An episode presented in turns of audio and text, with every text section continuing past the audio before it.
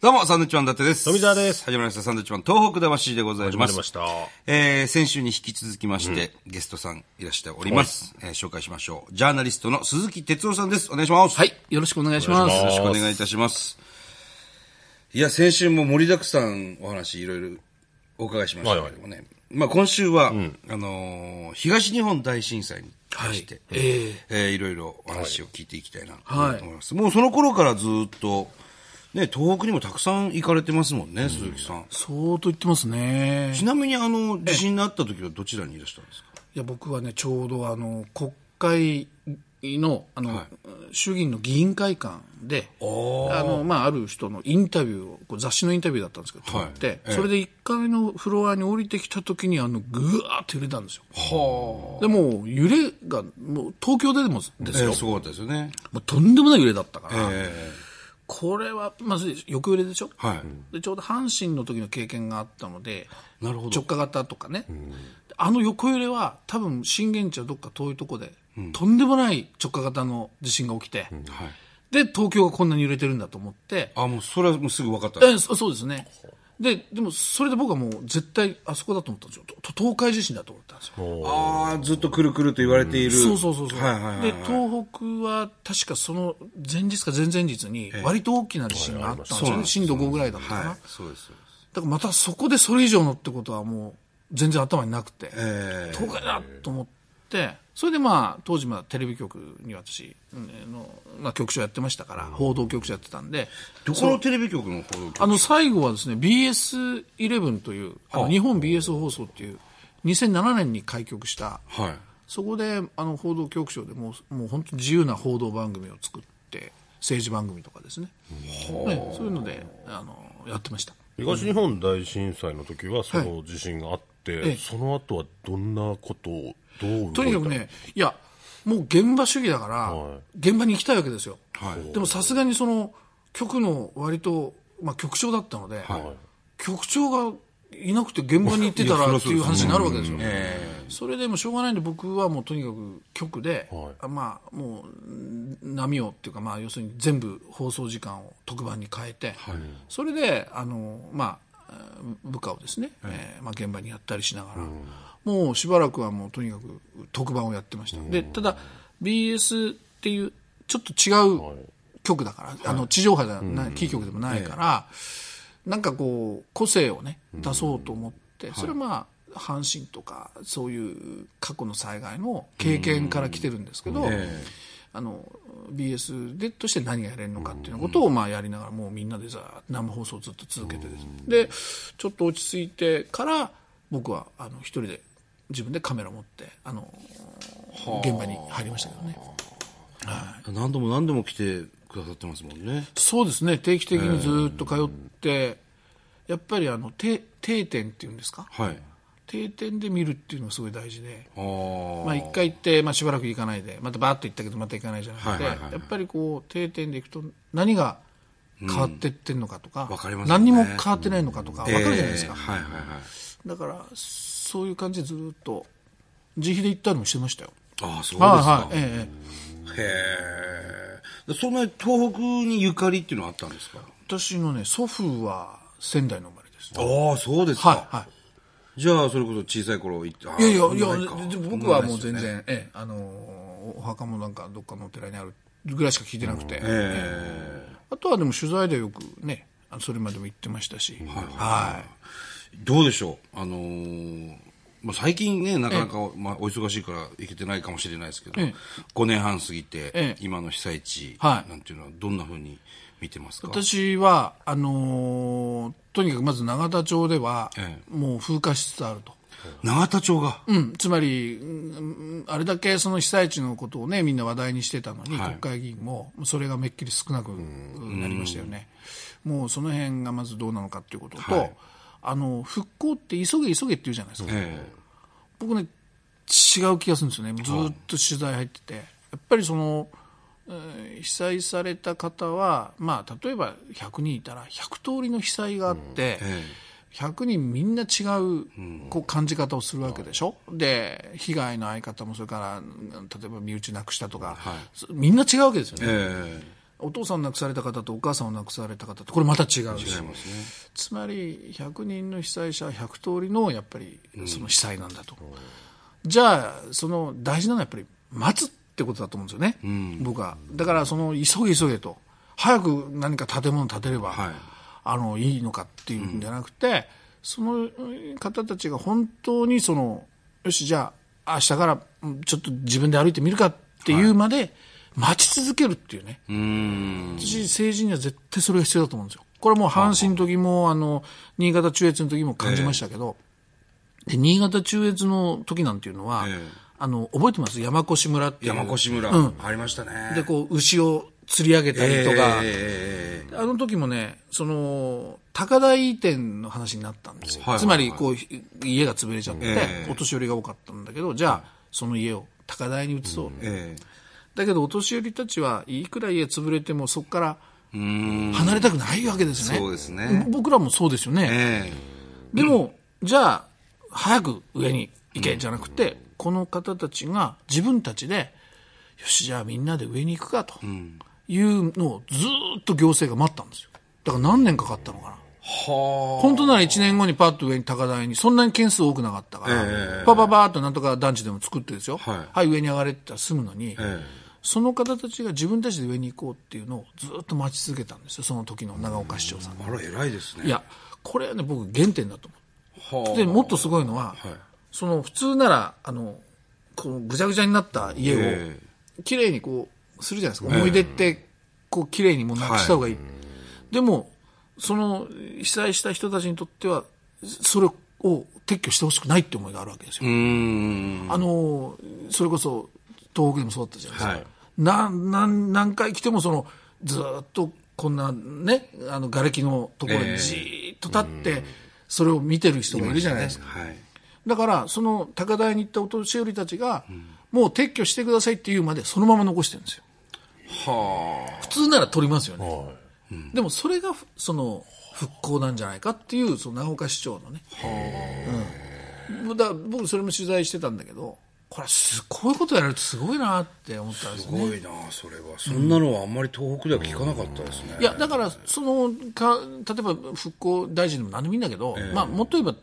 ば総理大臣ですけどね、それがやっぱりそういう復興にそういうその気持ちを、ね概念を入れて、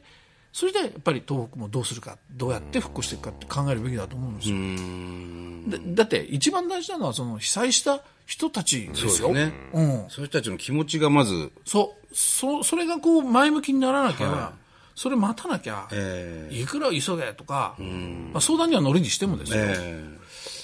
だから、まあ、そういうところがちょっと僕は必要なんじゃないかなという今、もう一回改めてそれを政府は考えた方がいいんじゃないかなというのが僕の持論ですけどね。なるほど、、はいやちょっとこれ面白いぞ待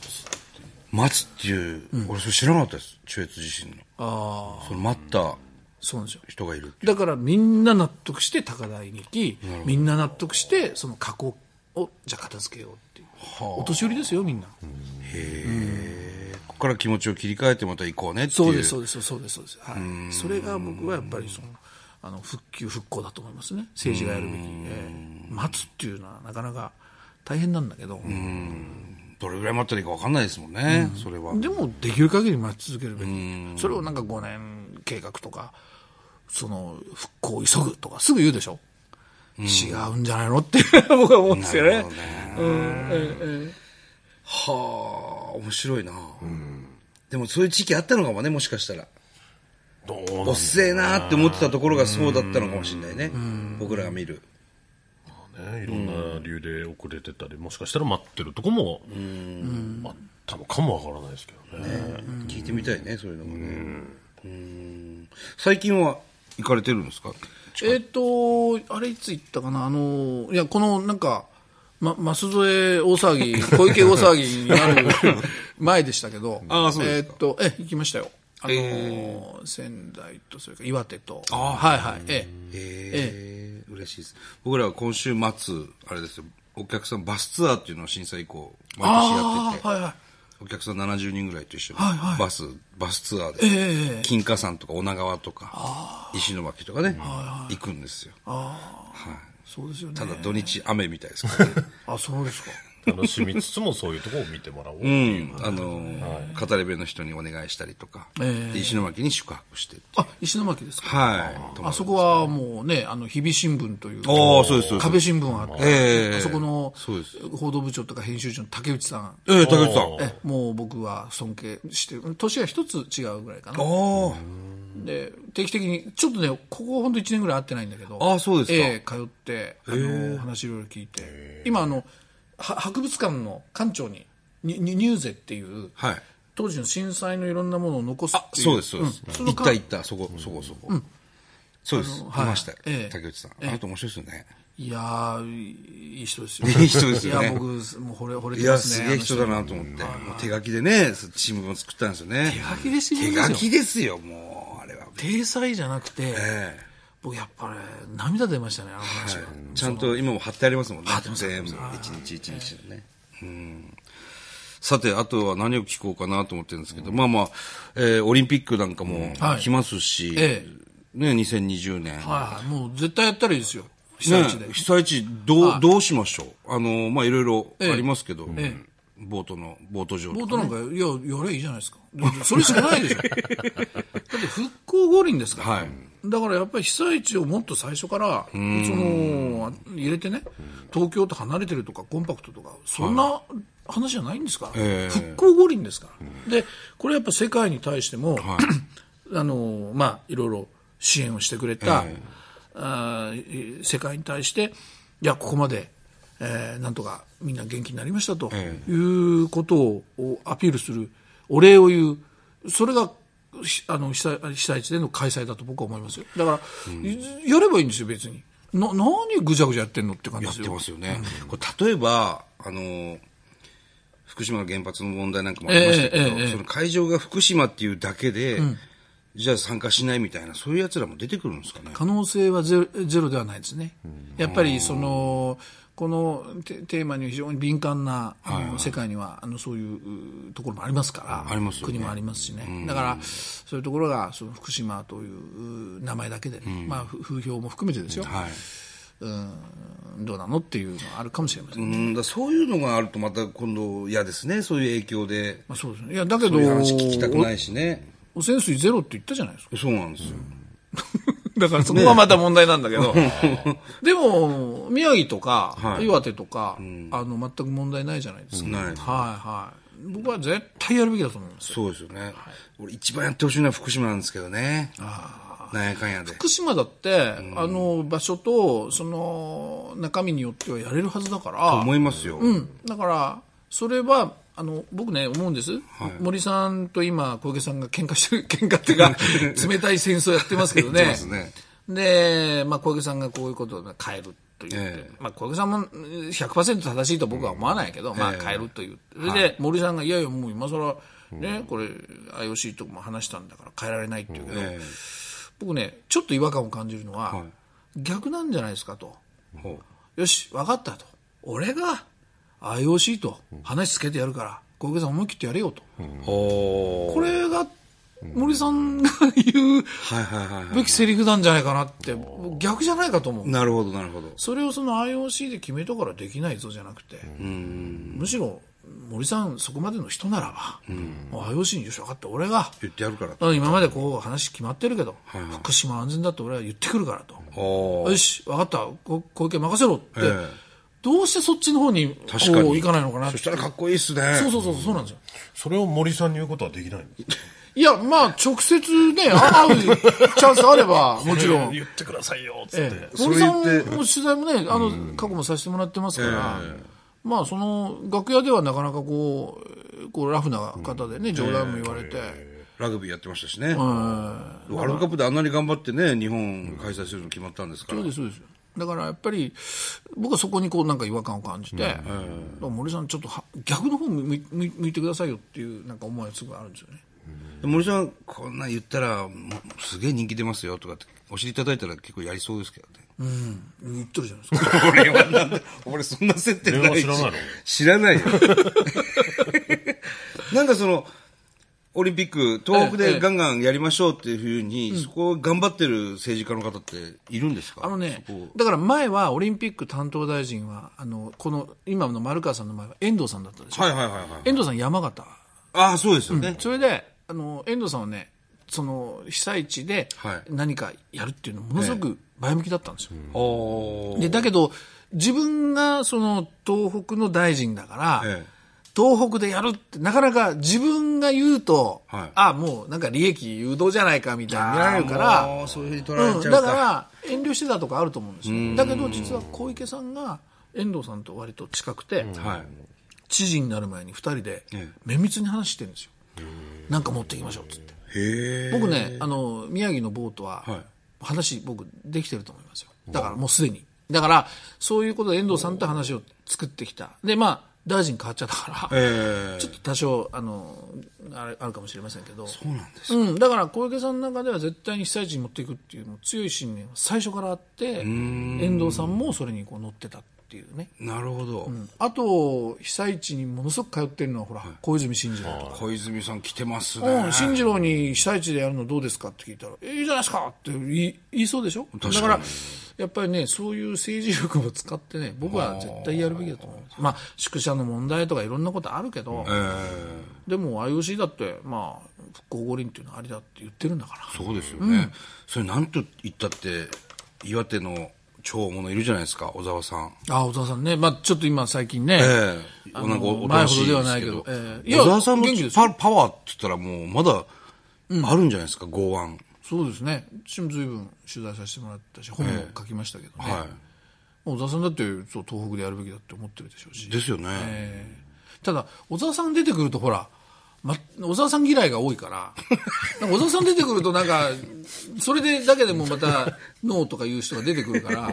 いや、でもね、小沢さん、それ分かってるから、最近黙ってるでしょ。黙ってます。俺が出て行ったらまたねそれになるかなって言ってわおあえて出て行ってない時も多いんですけどね俺、小沢さん好きなんですよね。小沢さんに総理大臣になってほしかったなってずっと思ってましたね。ねなんか少し変わったでしょうね日本はうね、ん、いや、変わったと思いますよ。うん。一生懸命やる方ですしね。もう、ね、岩手でも絶大な人気を誇そっうてまですすし。よね、はいオリンピックでもやっぱり僕は被災地でやるべきだと思いますあ私はそもそも東京じゃなくて、はい東北でオリンピックやるっていうのがいべきだっていう考えだったからおーなるほど。まあ今更って言われるかもしれない けどへえ。だから東京オリンピックにはちょっと僕は疑問符ずっとつけてきてたまあだから、バイキングで僕言いましたけど、に日本オリンピックにしちゃえばいいんだよな。結局、東京っていう国ですけど、一応。うん近いもんだしね。ただね、やっぱ止めとかで、その、ボート場やるっていうのすごくいいんですけど、宿泊場所もほぼないし、いろいろ作れるじゃないですか相当仮設ででも何でっもていう。ああ、まあ仮設でも。いや、でもそんなこと言ってたら、あ全部東京の計画自体があんな膨れ上がってるんで、そお金は。れをちょっと回せば、何の問題もない何のですよ問題もないです。もう決断だけですよ、これは。なんか楽しいオリンピックになればいいけどね、東北にもね、たくさん利益が来てさ、何かしらね。ちょっと一緒に行きたいですね、その、沿岸、東北の。ああ、そうですね。いや、もうなんか、ぜひ。鈴木さんのいろいろ話、どんどん聞きたいですわあ。、そう なんですか。嬉しいですよ。もあうの、仙台でも番組やってるんで、ああ、そうですか。その番組の収録中に気仙沼で僕ら被災したっていう番組があるんで、ああ、ぜひ、ちょっあまあ、そうですね。その話聞き ました。と、はい。なんかまたね、あとなんか政治のことを習う番組やりたいわ。そうですね。俺全然わかんないか そんなことないでしょ。ら。いやいや、もう本当わかんないんで難しい。ね。ねえ教わるようにね。まだアントニオ猪木さん、あの、スポーツ平和党だと思ってましたからね。あ、そうですか。それをわ笑わせるために言ってんでしょまあ返事がないですね。あすみません、今ちょっとなんか。 あ、そうちょっとだから、これから鈴木さんにはね、はいこの番組にあの定期的にあ、本当ですか来ていただくことになりました。いや、マジなりましたかマジ嬉しいんです相手けの意見ども。聞かずに聞かず勝手ににね。いや、僕、ね、先生としていろいろね、お教えてもらえいやる。いやいやいや、もう、あの、同じ同胞として。はい。よろしくお願いしえます。い一緒やいにや、ね、一緒に石巻とかも行ってみたいですね。行きたいですね。それこそ。あ、はい。結構僕、詳しいですよ。そうですか。詳しいですよ。石巻とか。はい。いや、行ってみたいよな。僕、石巻住んでたんで、昔。あそうですかえどの辺ですか綿の葉っていうところに。渡の葉ってどこだあの、万石倉のそあば。あはいはいはいはい。もう目の前です。海の目の前に。あそうですか、はあー全部あの辺い。あの辺ももややらられれままししたたからね。ね綿の葉小学校ね、僕通ってた小学校も1階の天井まで水来て、子供たちが見なくていいものを見てしまったっていうことで、今もまたケアしなくちゃいけない。本当ですよね、ずっと続くんですよ、そうなんですよね。いやだからやっぱりもう5年ではい終わりなんてそんな政治じゃダメですよ、うんいや、本当そうですね。待ち続けなきゃなんか、もっといろいろこう、永田町でいっぱい言ってください、いろんな人に。あはいええまだまだ東北終わってないですよと。いやもちろんですもちろんですまあ、確かにね、その熊本の地震があったりとか、岩手の台風のやつとか、北海道もありますし、ただやっぱりね、まだ。あのね、自然災害っていうのは、これ、後藤田あーさんっておー正治さんって、はいはいはいカミソリ後藤田っつって昔官房長官で、はあ今のあの、ほら、あのー、ちょっと女性問題なんか起こした後藤田さんのお,、ええじさんになるとか、あの後副藤田正総理ですねそうそう副総理そうそうそう元そう、はいはいはいあのーしちょっと白髪で、ええね、後藤田さんっていうイメージ、彼はやっぱ危機管理のプロって言われてたんだけど、彼の名言があって、はいちょうど阪神大震災が起きた時にあの村山さんが総理大臣ああ、そうです、そうです。そうです村山さんああいう人だから、